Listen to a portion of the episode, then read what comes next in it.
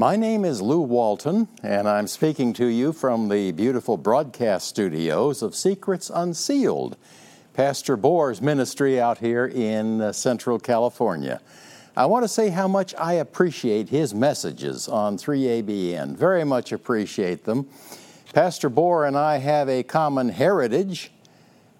My granddad was Danish, and actually one of the first to start translating the Spirit of Prophecy into, uh, into the Danish language. So many thanks to Pastor Bohr and Secrets Unsealed for the use of their beautiful facilities.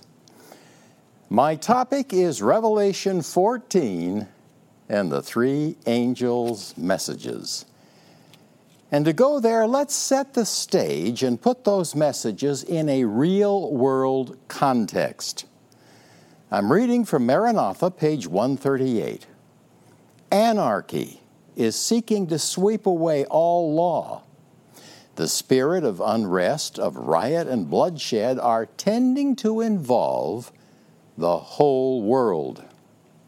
Maranatha 138. In a single word, laden with images of societal breakdown, Ellen White describes a world in which events are decided by angry people, in which terms like constitutional rights are swept away and one can't rely on safety, even perhaps in a quiet suburb. The word is anarchy, and she uses it again in volume 9 of Testimonies for the Church. The spirit of anarchy is permeating all nations, and the outbreaks that from time to time excite the horror of the world are but indications of the pent up fires of passion and lawlessness that, having once escaped control, will fill the earth with woe and desolation. Now, reflect on the word anarchy for more than five seconds, and you realize that's what we're beginning to see. Think about it a pandemic brings our economy to a tire smoking halt. Strange new habits show up masked faces and gloomy news reports and empty churches, while, ironically, liquor stores stay open for business. A statue of Jesus is decapitated while cities burn. And perhaps the saddest of all, precious black children just beginning life are lost to gunfire. And meanwhile, we're told we must rethink everything we believed about America. Now, as you reflect on that strange new world, think about Daniel 12. What did Daniel foresee? And at that time shall Michael stand up, the great prince which standeth for the children of thy people, and there will be a time of trouble such as never was since there was a nation. Now let's compare that with events outside America. An isolated hermit nation builds intercontinental missiles and then works to miniaturize its nuclear weapons to fit the ablative reentry nose cones of those delivery devices. Elsewhere, winds of terrorism remind us that life is not secure anywhere. And that's the world we find ourselves in today, and we watch as governments that once could fight and win a two ocean war seem incapable of anything except political speeches. That's the world prophecy says we can expect to see at the end of time. And that's the world we have been commissioned to warn. All right, let's talk about who we are and why we are and what our mission is. I don't have any fancy illustrations, now no PowerPoints, no high-tech stuff. All I've got is just my Bible. So let's open the Word. Open the Word, if you will, to Revelation chapter 14. We'll begin with verse 6. And I saw another angel fly in the midst of heaven, having the everlasting gospel to preach to them that dwell on the earth. Revelation 14, 6 through 12, is the Advent message. It's a profile of God's final end time church. It identifies a generation of people. How? By describing their behavior. It outlines the messages they are commissioned to proclaim, and it begins with an angel shouting from mid heaven. And then, step by step, those messages portray a word picture of God's real end time saints, those who keep the commandments, all ten of them, including the one that identifies God as the Creator and recognizes the day he established to remind us how life began.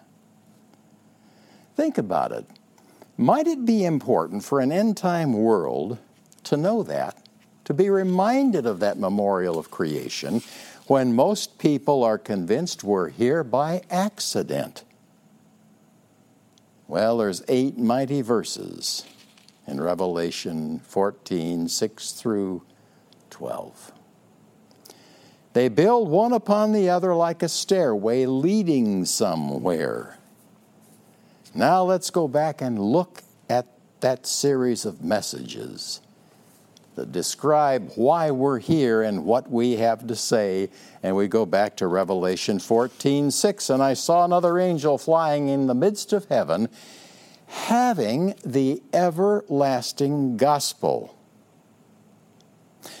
now, those eight verses in Revelation 14 identify what God's end time church will proclaim, but where do they begin? Well, they begin with the gospel.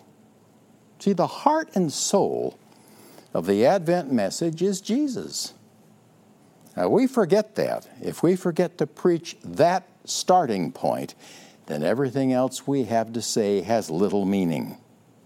Everything from Revelation 14 7 on is predicated on the foundation of the gospel. And if we preach the Advent message without starting there, without keeping Jesus at the center of our whole system of belief, then what we have to say is only words. They're powerful words.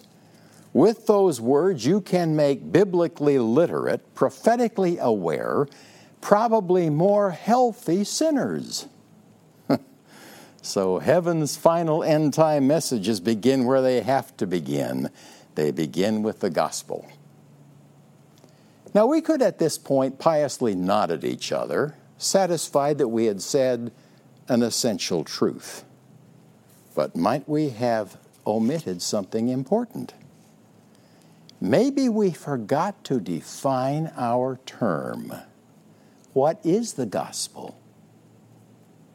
It's not an irrelevant question. Buckets of ink have been spent on periodicals and books trying to answer that question. Much of that has only complicated what should be obvious. It's a question that deserves a little bit of research, and my recommendation is when you have a question like that you want answered, don't go to a commentary or a commentator, go to the Word.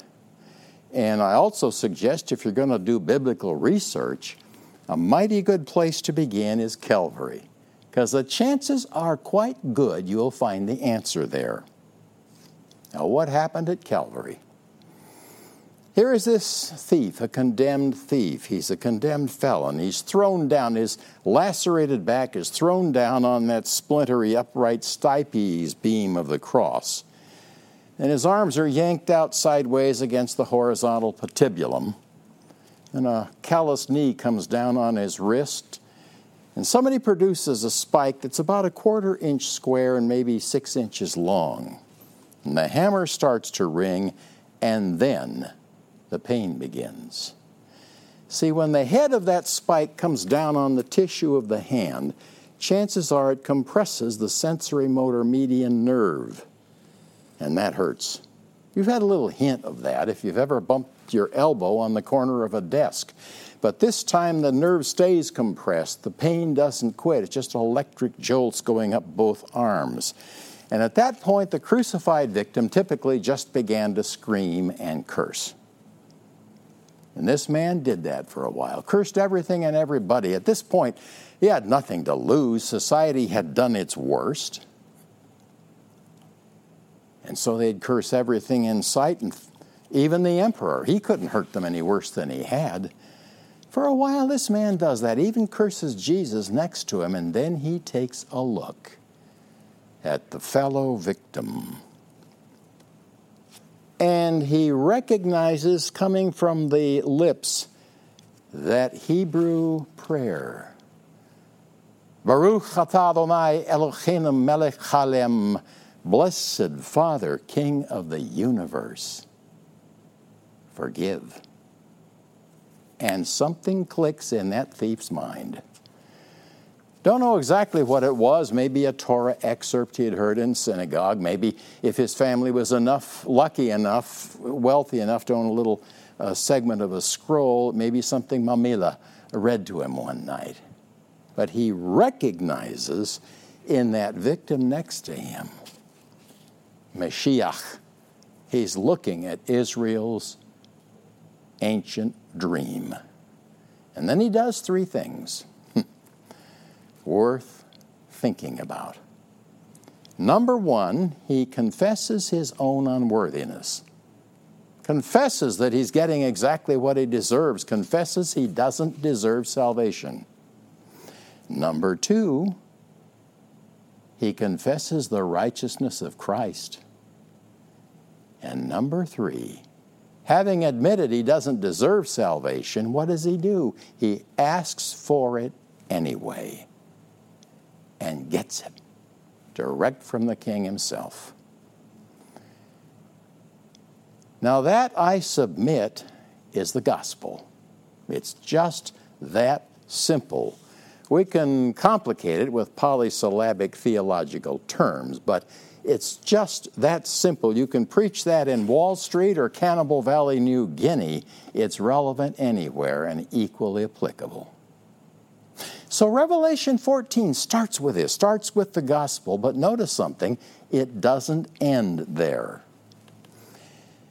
In AD 1517, when Martin Luther was nailing his 95 Theses to the church door in Wittenberg, what he was presenting to the public was present truth. That's what was needed above all else. The Christian faith had lost sight of the simplicity and elegance of the gospel only Bible, only Jesus, only faith. And the church needed a course correction. That was present truth in 1517. But in the world of Revelation 14 and Matthew 24 and Luke 21 and Daniel 12, a world in which cities are on fire and disease shuts down the economy and raging voices urge us to rethink even the foundations of America. People need to know more. They need to understand the spiritual nature of end time issues because end time issues will involve spirituality. So now we move on to the second great truth God's end time people are commissioned to proclaim. Let's go back now to Revelation 14 6. And I saw another angel fly in the midst of heaven, having the everlasting gospel, and saying with a loud voice, Fear God and give glory to Him, for the hour of His judgment is come. In a single sentence, separated only by commas, Revelation 14, 6 and 7 moves from gospel to judgment. And it doesn't say the judgment will come, not doesn't say it will come conveniently a thousand years in some nebulous future. It says it's here, present, underway. God's end time people deliver a judgment hour message the first understanding of which they began to get on the morning of October 23, 1844. That message is absolutely unique. You won't find it anywhere else in Christian theology. No other church preaches or believes it. But it explains something that is otherwise unexplainable because it does so on heaven's terms. Now, let me explain. Here is the problem sin is a frighteningly tough virus. It's enormously powerful. It's often distressingly long lived. Make a mistake, do something wrong, and the results of your mistake can avalanche far beyond your control. In other words, once committed, sin breeds effects that roll downstream in time. Suddenly, it does that and loses all control by the person who made the mistake. And sometimes that goes on for millennia. Let me give you an example Abraham's moral lapse with that girl named Hagar. We're still living with the result of that act. The results are far worse today than they were in the second millennium BC. That act by Abraham may catalyze some of the world's most fearsome end time events because there's nothing worse than a family fight. I know that from experience. I'm an attorney. I have tried cases in which one part of the family was at war with another part, and when the family starts to fight, the gloves come off. It gets ugly. So, because of the gospel, a sinner can be forgiven, as Abraham was. Later on, what did the Lord say? Talked about Abraham who did only that which was right in my sight. That's the majesty of the gospel. A sinner can be forgiven, but the effects of that sin don't go away just because of forgiveness. Let me give you an example of that. Early in my legal career, I, uh, I defended a drunk driver um, in serious trouble. He stayed a little too long at happy hour, got in his car, couldn't quite see the center line of the road, veered across it, head on with a, an oncoming young father on his way home from work. And the other driver died. Well, the next morning, as my client wakes up and sobers up in detention, is he sorry? Oh, yeah, he is. He's sorrier than he's ever been in his life. Can he be forgiven? Well, if he can't, Calvary doesn't mean anything. So, sure, he can be forgiven. But at the moment of his forgiveness, does that bring the victim back to life? No, it doesn't. Still a young mother. Got to explain to her kids why daddy isn't coming home ever. So here's the problem heaven has to deal with the effects of sin right up to the end of time. All of which then creates a very logical question. If that's the case, what happens to our sin at the moment of forgiveness? Well, the answer is it doesn't evaporate, it goes somewhere. It's transferred to somebody, somebody carries it. And that, my friends, is 1 Peter 2 24. Peter was there, he saw it, he saw Jesus die, and in 1 Peter 2 he said, Who his own self bear our sin in his body. He was carrying it. Our sin was borne by Jesus. I'll say it again. He's the heart and soul of the Advent message. And we better keep him there. Now, watch how heaven tried to illustrate that reality to Israel.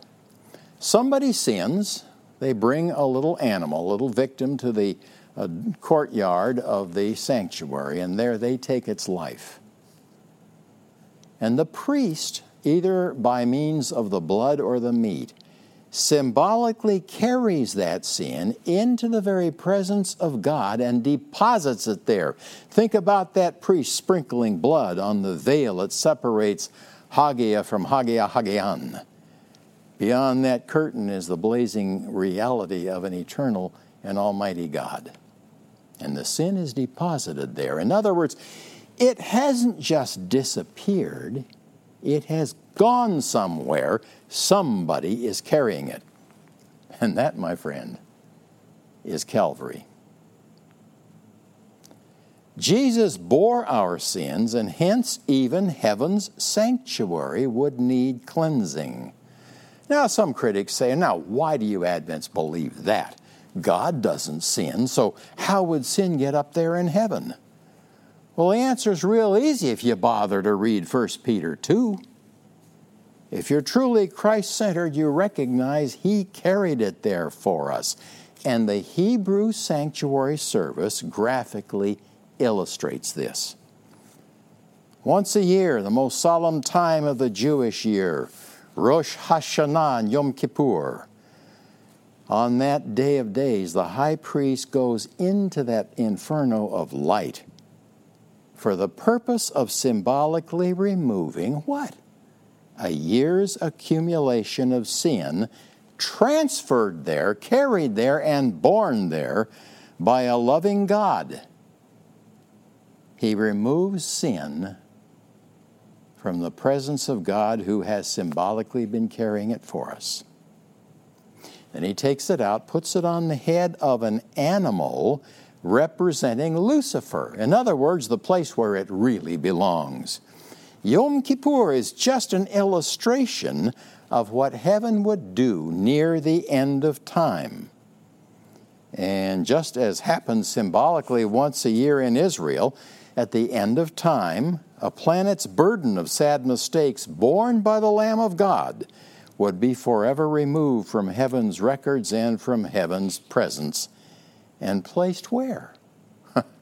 On the head of the one responsible for a cosmic war. Well, some people say, now, wait a second. You Advents make Lucifer your Savior when you say that. And my response is, oh, no, we don't. We don't give our sins to Lucifer, we give our sins to Jesus, and what he does with them is his business. He has the absolute right to take forgiven sins and place them on the head of the one who's responsible for rebellion in the first place. So let me say it yet a third time Jesus is the very center of the Advent message. And shortly before the second advent, Yom Kippur, so to speak, will occur in heaven. And Daniel the prophet even relayed a message from the heavenly throne that revealed exactly when that would happen, earth time.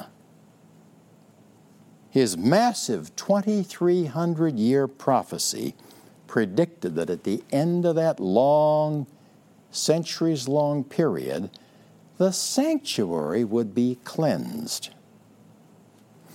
Well, to validate this prophecy, to make it impossible to ignore, embedded within it were three events that you can historically establish. They've already happened. They were predicted and they happened on time. You start in 457 BC, the year when the 2300 year prophecy began measure downstream in time, and that prophecy nails three events to the very year. It brings you to AD 27, the arrival of Messiah, and that is the year Jesus was baptized and started his ministry. You move down further, three, three and a half years beyond that, you come to AD 31. That's the year of Jesus' crucifixion. Then you move on down to AD 34. That's also predicted in Daniel's prophecy. And you arrive at the year when the first Christian martyr was put to death. We're talking three for three. This prophecy so far is batting a thousand. You can't ignore it, but there's more. Daniel 8:14 says, "Unto 2300 days then shall the sanctuary be cleansed." And serious Bible students for centuries, uh, even including Sir Isaac Newton, a famed British physicist who was also an accomplished Bible student, have long understood that prophecy, when it uses the term day in a prophetic period like this, uses that term to refer to a literal human year. So you begin at 457 BC, go downstream 2,300 years, and you arrive at AD 1844. Heaven's prediction given to the prophet Daniel was that in that year, the sanctuary would begin a process of cleansing, once illustrated by the high priest in Israel.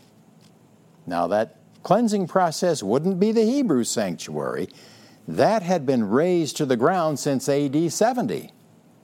This sanctuary was beyond the stars in a place called heaven. So Daniel 8:14 foretells a great final day of atonement, Rosh Hashanah and Yom Kippur, not on earth, but in heaven. And in that prophetically predicted year, on the day of atonement, heaven's great Yom Kippur would begin. Now, think about it. When that happens, the families of heaven and earth are drawing incredibly close together. Just as in the time of Israel, those who do not take the Day of Atonement seriously were and are separated. In the time of Israel, if someone did not take the Day of Atonement process seriously and really search his or her heart, try to make things right, go through what even pious Jews today call the process of teshuvah, of making things right with people that you've wronged during the past year. If that didn't happen, that individual was cut off from Israel. And so, near the end of time, those who do not take the Day of Atonement seriously are separated. Unrepented and unforgiven sin means cut off from spiritual Israel. And that's the truth that Adventism's pioneers began to understand on the morning of October 23, 1844. Now, I'm well aware that theologians, some of them, sometimes enjoy wondering if Daniel even belongs in Scripture, and if he does, whether our pioneers really had it right when they proclaimed a judgment hour message from Daniel 8:14. Well, in Matthew 24:15, Jesus apparently thought Daniel was worth studying. He urged us not only to read but understand what Daniel had predicted in Holy Vision. Jesus suggested we study the book of Daniel and understand it, and I suggest that he is at least a reasonably good authority source. So, the 2300 year prophecy and its end time cleansing of the sanctuary unlocks something. It unlocks the whole mystery of how heaven solves the problem of sin, how it terminates the problem, and establishes a safe and stable universe.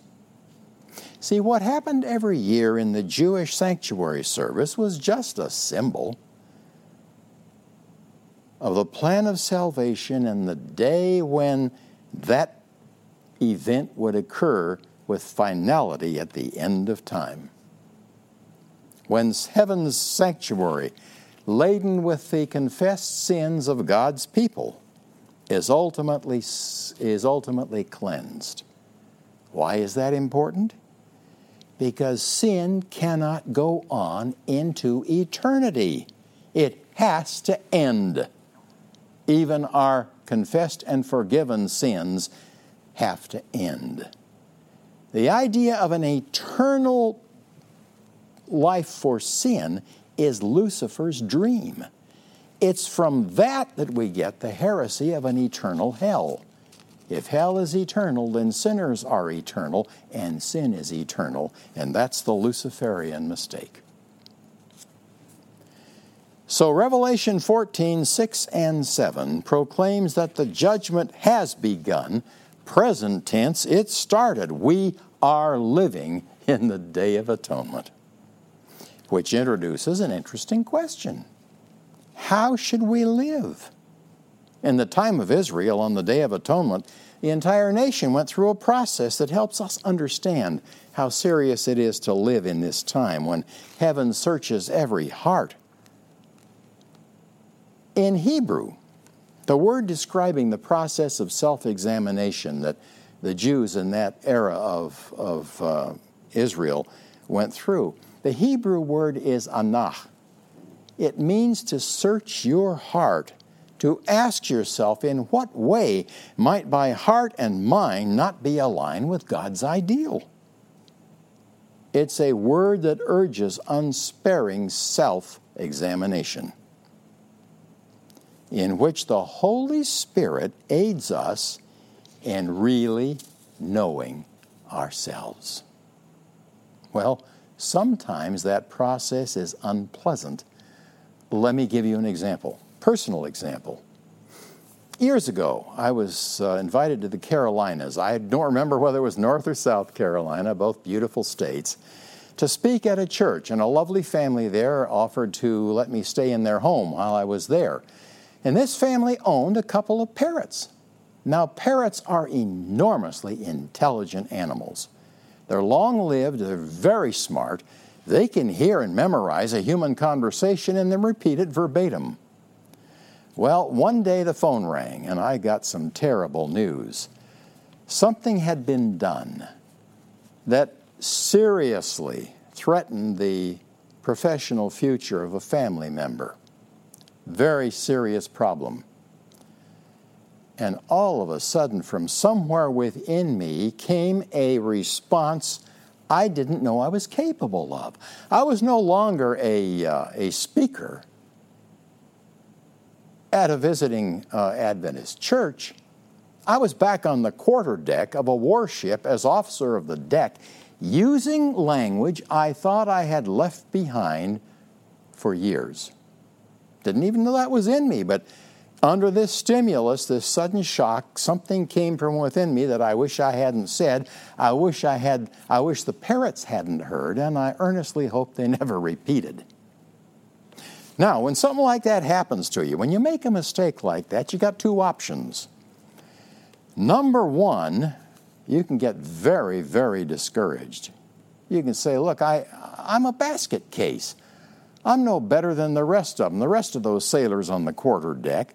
Chances are I'll never make it to heaven. That is a very logical and very human response when you fail the Lord. But there's an alternative. You can instead say, Thank you, Lord, for showing me that. I didn't know that was still in there. Didn't know that was still lodged somewhere deep in my mind and heart. But now that I do know, now that it's brought to the conscious level, I can deal with it. You know how?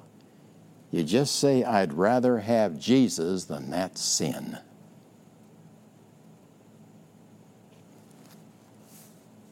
So we have a judgment hour message, a time when we should allow the Holy Spirit to bring to our attention those things we still need to work on. Fear God and give glory to Him, for the hour of His judgment is come. In the whole Christian world, you won't find that anywhere else. It's absolutely unique to Adventism. And a lot of people, maybe sometimes even Adventists, will say, Judgment? Whoa, wait a second, that's scary. You know what you just done? You just robbed me of my full assurance. Because their view of God is that out there somewhere on this massive throne is this being looking down at you, metaphorically looking at you over his spectacles, so to speak, judgmentally, and saying, Well, you want in here, do you? Well, you may make it, you may not. I wouldn't be surprised if you don't. Most people don't. But uh, if you don't, there are plenty of people behind you in line. That's their view of God. Well, what's the truth of the judgment? Well, let me ask you a question Who's your judge? It's Jesus himself. It's not the Father, it's Jesus. What did Jesus say in John 5 22? For the Father judgeth no man, but hath committed all judgment unto whom? Unto the Son. In other words, you have a brother at the throne. John 3:16 doesn't say God so loved the world that he lent us his son, he gave him to us. He's given up omnipresence. He is forever entombed in human flesh. Totally divine, but still a human brother of ours. We are being judged by a peer. He's been here. He knows what it's like. He knows the feel, that rip current feel of temptation. He knows what it's like to be lied about and beat up and killed. In other words, only He is qualified to judge you. The Father doesn't even try. Judged by your Savior. Well, that ought to be good news enough, but it gets even better. Not only is He your judge, He's something else. And what might that be? Well, John said it well in 1 John My little children, these things I write unto you that ye sin not. That's the ideal of the gospel. We don't always make it, but the ideal is don't sin, don't mess with it. All it can do is hurt you and hurt other people. And John goes on to say, But if any man sin, not when, but if, if any man sin, we have an advocate. Now, what's an advocate? That's defense counsel, that's your lawyer. Now, think about this. You're accused of a crime. You go retain competent defense counsel in their office. They tell you, we will do everything possible to, sure, to be sure that you walk, that you're acquitted of the charge against you. You go into court the next day, and up on the bench, you see not a judge, but your own lawyer. Would you suddenly have a feeling of full assurance? Judged by your defense attorney. How can you lose a case like that? Well, there's a way. You can engage in something terminally stupid and fire your lawyer. Most people do, a lot of people do. They fire the only one that can save them in heavenly judgment. So, my response is bad news? Hardly. Some of the best news in the Bible is the judgment hour message. And the Advent pioneers came to understand that as we sense the end of time and prepare for it, family in heaven is also like, likewise hard at work. Uh, the heavenly sanctuary is being cleansed of the burden of our past mistakes in preparation for that day when the King returns and the war is won. And by faith, we can look as the Adventist pioneers did into the heart of heaven and realize the Lord's not only given us salvation, all of heaven is doing everything in its power to see that we keep it. Fear God and give glory to Him, for the hour of His judgment is come. But there's more. Not only do those two mighty verses move from salvation to sanctuary in a single sentence, separated only by commas, another comma happens and the verses go on to proclaim an end time truth called the seventh day Sabbath. Revelation 14, 6 and 7. And I saw another angel fly in the midst of heaven, having the everlasting gospel, saying with a loud voice, Worship him who made heaven and earth, the sea, and the fountains of waters. Say, wait a second, have you heard that language before? Of course you have. Comes right out of the fourth commandment. Worship him that made heaven and earth, the sea, and all that in them is. In other words, Revelation 14 is plagiarized from Exodus 20. So I guess if you're not real keen on the seventh day Sabbath, you could say, well, you have to pay attention to that. That's plagiarism. Well, Revelation 14 predicts the rediscovery of the ancient biblical Sabbath that, like a pillar, like a fallen pillar, has been in the weeds of history for centuries, largely forgotten. Now, how did it get there? Well, it got there as a result of a historical catastrophe.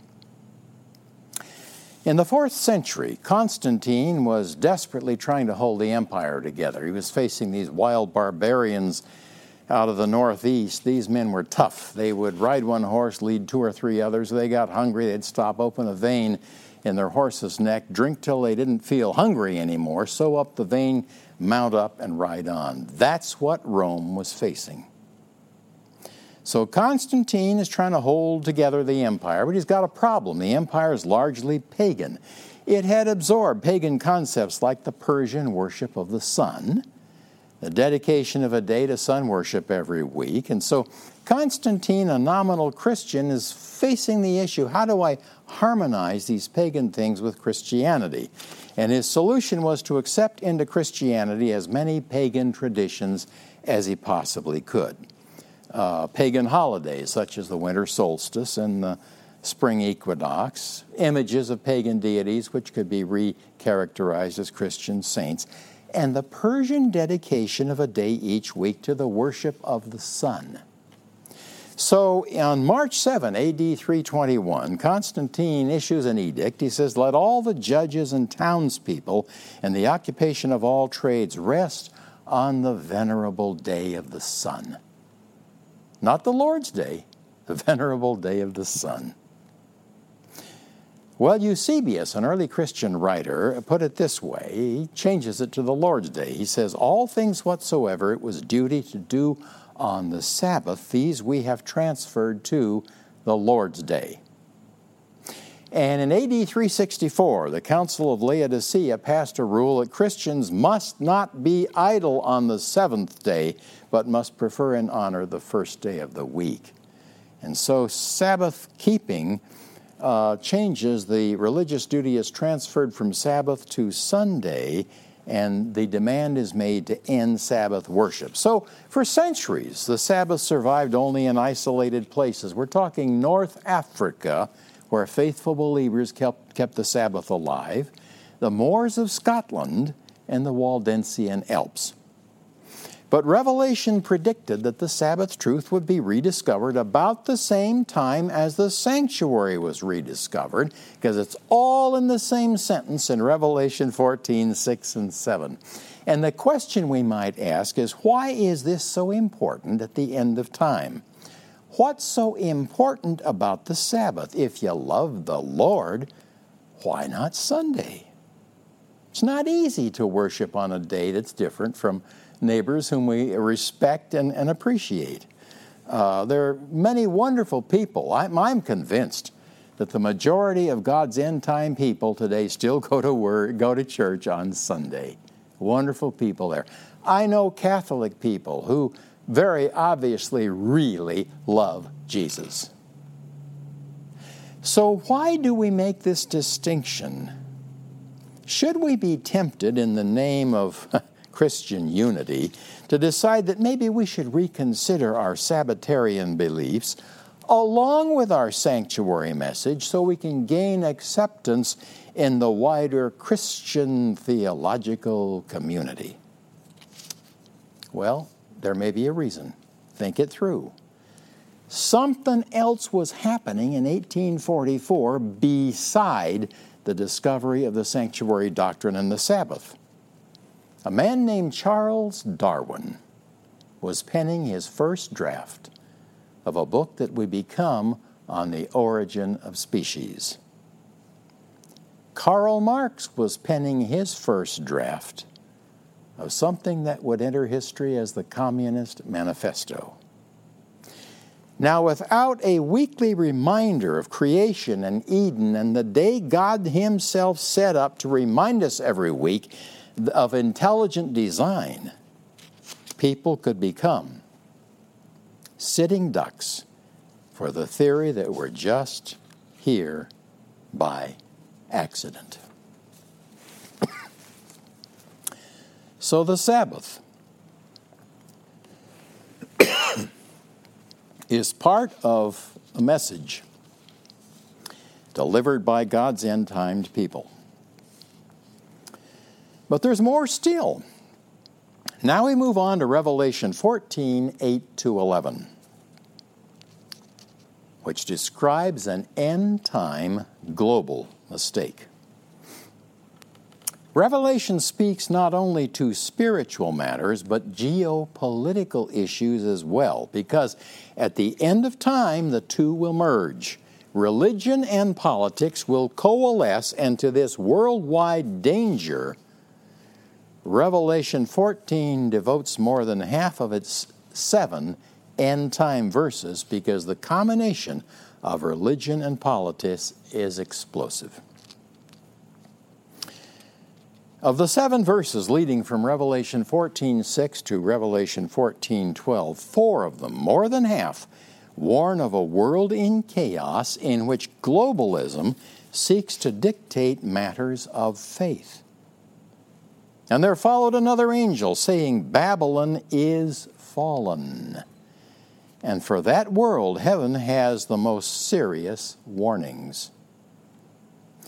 Interestingly enough, to describe an end time crisis, heaven's messenger uses a prehistoric city by the name of Babylon, perhaps the earliest city in recorded sacred history. There, a massive tower called down heaven's rebuke.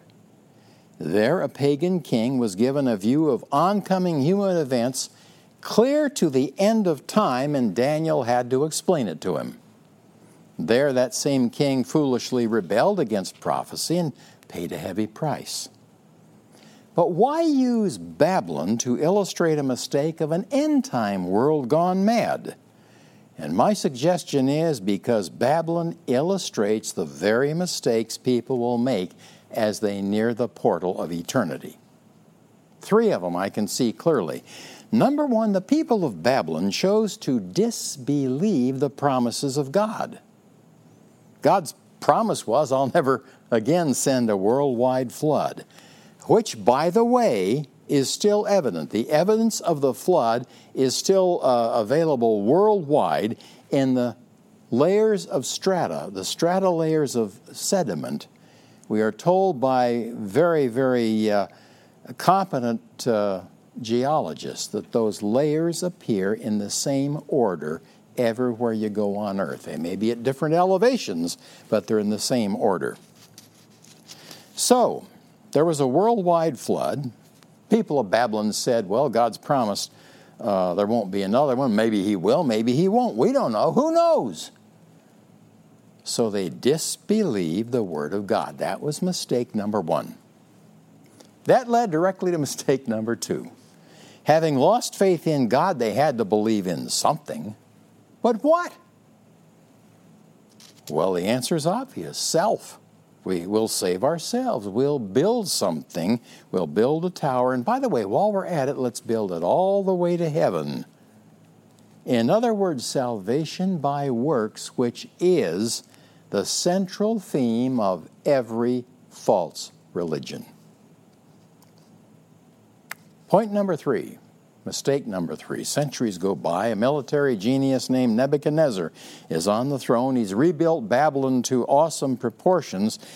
He has the equally awesome privilege of a communication from the cosmic throne, which reveals to him human history all the way down through the end of time. He saw the entire future right down to the point where the coming of Jesus stopped everything in human history. Unfortunately, pride and ambition robbed him of the blessing he might have gotten. And he gets to thinking about this. Wait a second. My kingdom's going to be replaced by successive inferior kingdoms? My kingdom replaced repeatedly? Never.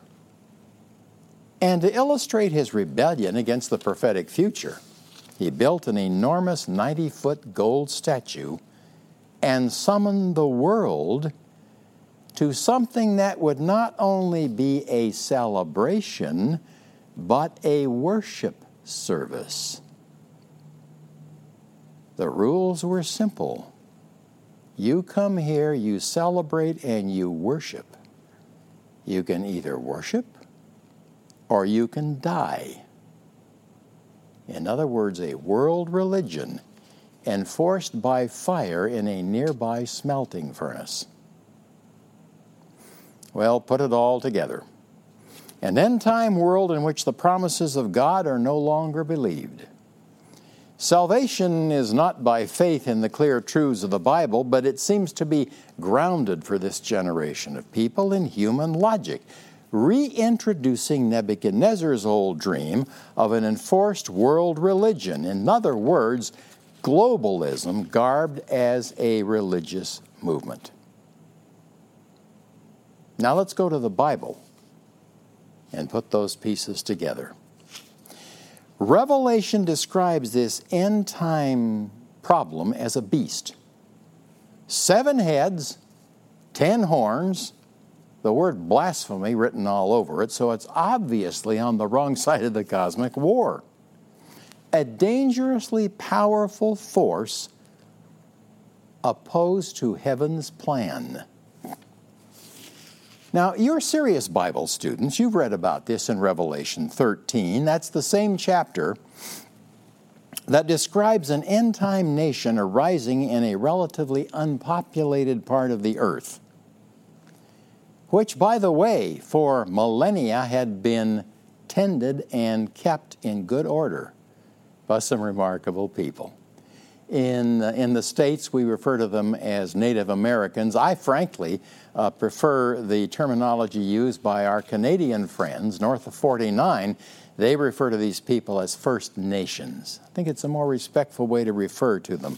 Remarkable people who had kept this continent in pretty good shape.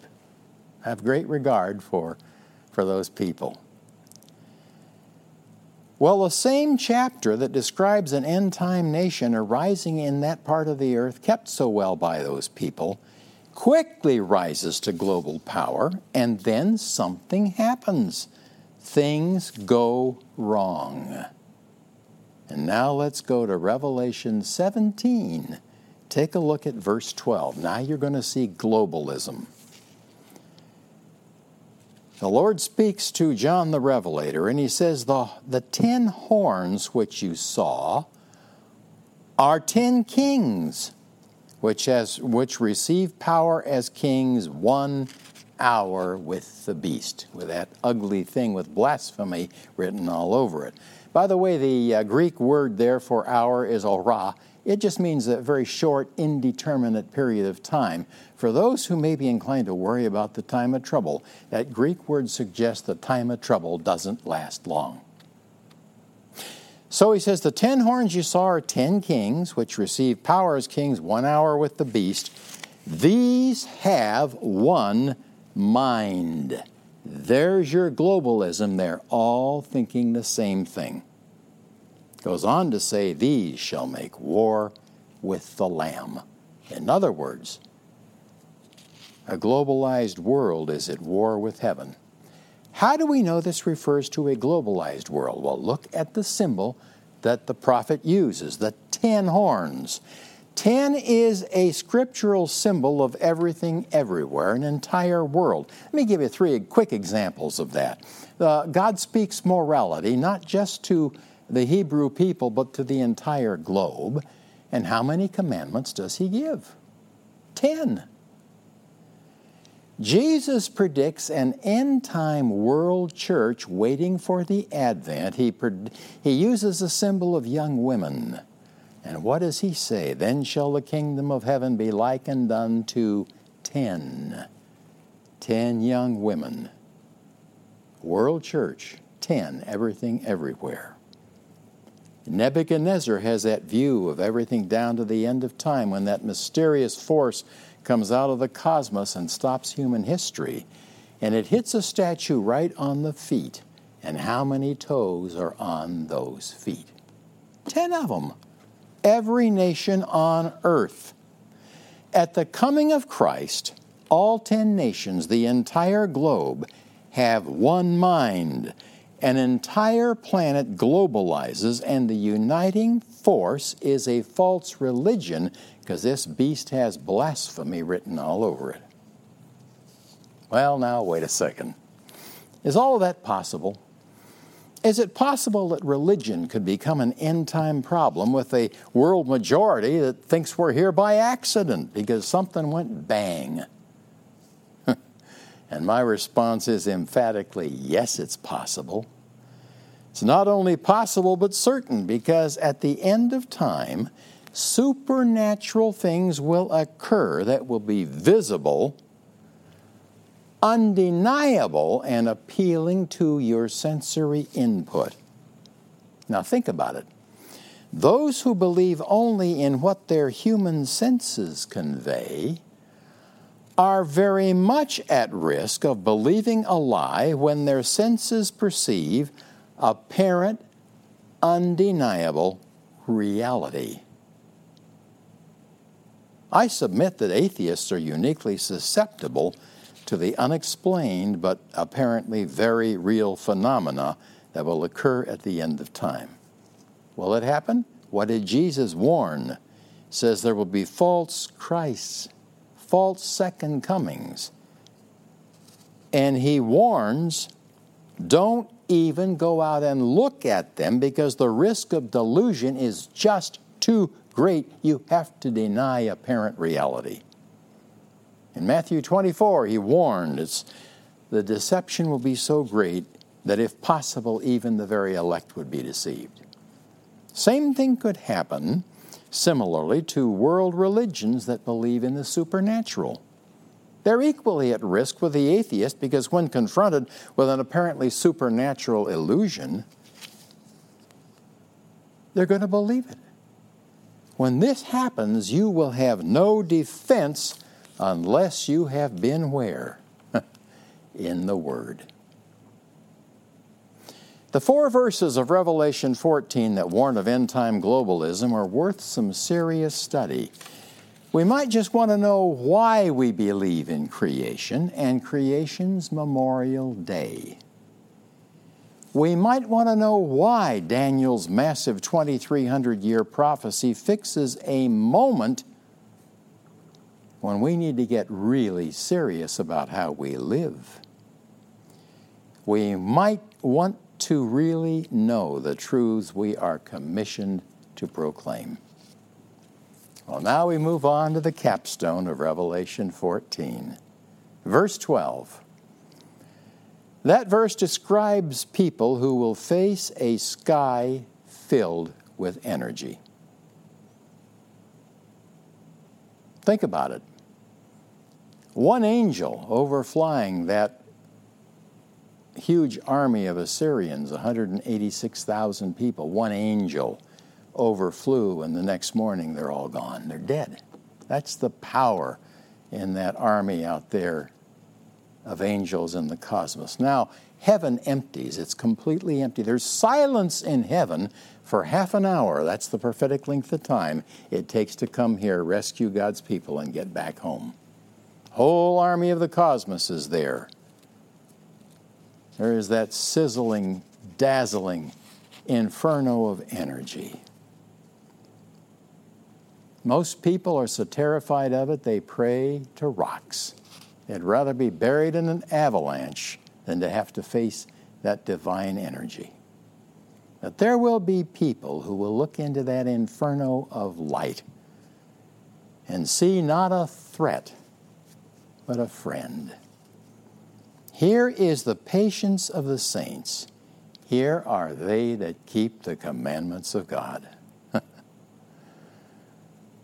Not just 90% of them, all 10. And they live to see the face of God. You know, in college and graduate school, 90% can be either an A minus, possibly a B plus. In heaven's sight, 90% is a failure. And at the end of time, prophecy foretells a generation who do not fail, they keep the commandments. Well, one might ask, how on earth do they do that? All of human history is filled with sad tales of failure. I mean, even among the Bible's heroes. David, for example, stained by adultery and murder. Samson is stained by youthful mistakes that cost him his eyes and his life. Elijah ran from an angry woman when he should have stayed and finished a great reformation instead of running. Even Moses, who failed briefly at the portals of the promised land. How, how does this end time generation do what few have ever done? Well, as Paul Harvey used to say, let's get the rest of the story. Read on, read the rest of the verse. They exhibit the faith of Jesus. Now, what, pray tell, is that? Well, on the cross, a time came when the Father just could no longer be there with him. He was carrying a planet's sin. He's now alone. Heaven has to draw back from sin being born in that quantity. And despite the awful raging pain in his arms, Jesus draws a breath and screams into the record of history his admission he can no longer see the Father. My God, where have you gone? Oh, look what happens next. Having admitted he couldn't see the Father anymore, what's the very next thing he does? He prays to the Father he can no longer see. And Ellen White puts it beautifully. She says, He turned loose of life, dropped into the unknown, trusting that out there in the blackness were the Father's arms. Well, in their own small way, Earth's last generation of believers do something similar. With nothing left for them on this frightened and fractured planet, they turn loose of this world and drop by faith into the Father's arms. Here is the patience of the saints. Here are they that keep the commandments and the faith of Jesus. So, Revelation 14 presents us with 12 powerful verses with messages for an end time world. We reach verse 12, and now we see history accelerate. The very next verse describes how some are laid to rest just before Earth's last madness. The New King James Version puts it nicely. It said, Blessed are they that die in the Lord from now on. There's a time period beyond which some people just don't need to face the ordeal of a world gone mad. Some of God's saints are allowed to rest before the world descends into its final madness. My wife is one of those. Just last March, Joellen was still alive. She passed away before American cities collapsed into fiery chaos and precious black kids in those cities were lost to gunfire. She was a physician. Her heart was in the mission field of the South Pacific. She had a special love for the people of the Solomon Islands and New Guinea. And she often traveled with her father, Dr. Marion Barnard, on mission trips, and they'd go out uh, to mission hospitals and do surgeries that were otherwise just not available there with the skills of you know present in, in the mission hospital environment. And uh, I have in my hand here an arrow tip. This was made by natives in the Solomon Islands. It was on the end of an arrow fired in anger by a warring neighbor tribe. It entered the skull of a victim pierced, went all the way through, crossed the midline, went to the opposite side of the brain. And so Joellen and her dad took that patient to surgery, removed this arrow. Her dad put his finger in the entry hole when the cerebrospinal fluid was wanting to gush out because of the change of pressure. They got that stabilized, they pulled this arrow out. The natives allowed them to keep this, and the next morning they went doing post surgical rounds to, pa- to, to the patient's bed, and it was empty. Well, that's the doctor's nightmare, isn't it? The surgeon's nightmare. The patient may have expired during the night.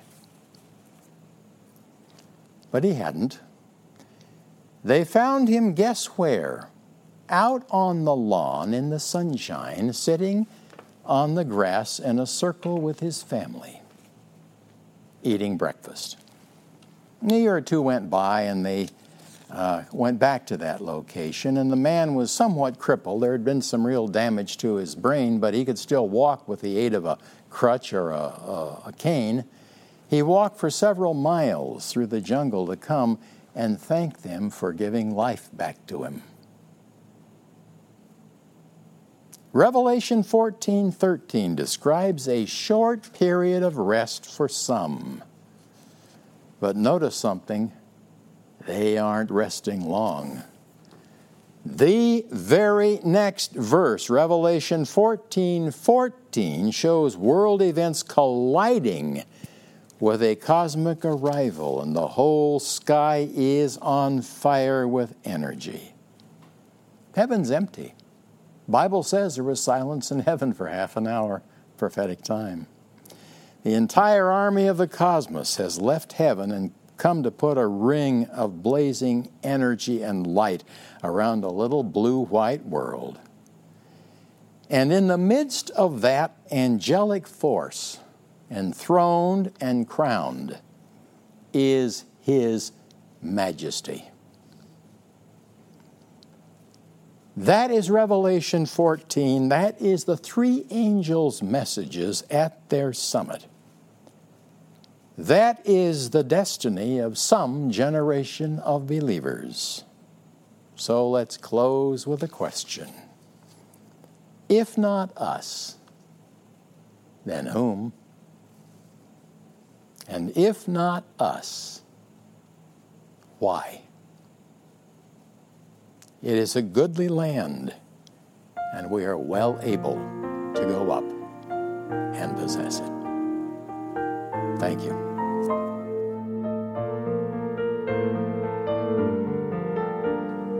This media was produced by Audioverse for ASI, Adventist Laymen's Services and Industries. If you would like to learn more about ASI, please visit www.asiministries.org. Or if you would like to listen to more free online sermons, please visit www.audioverse.org.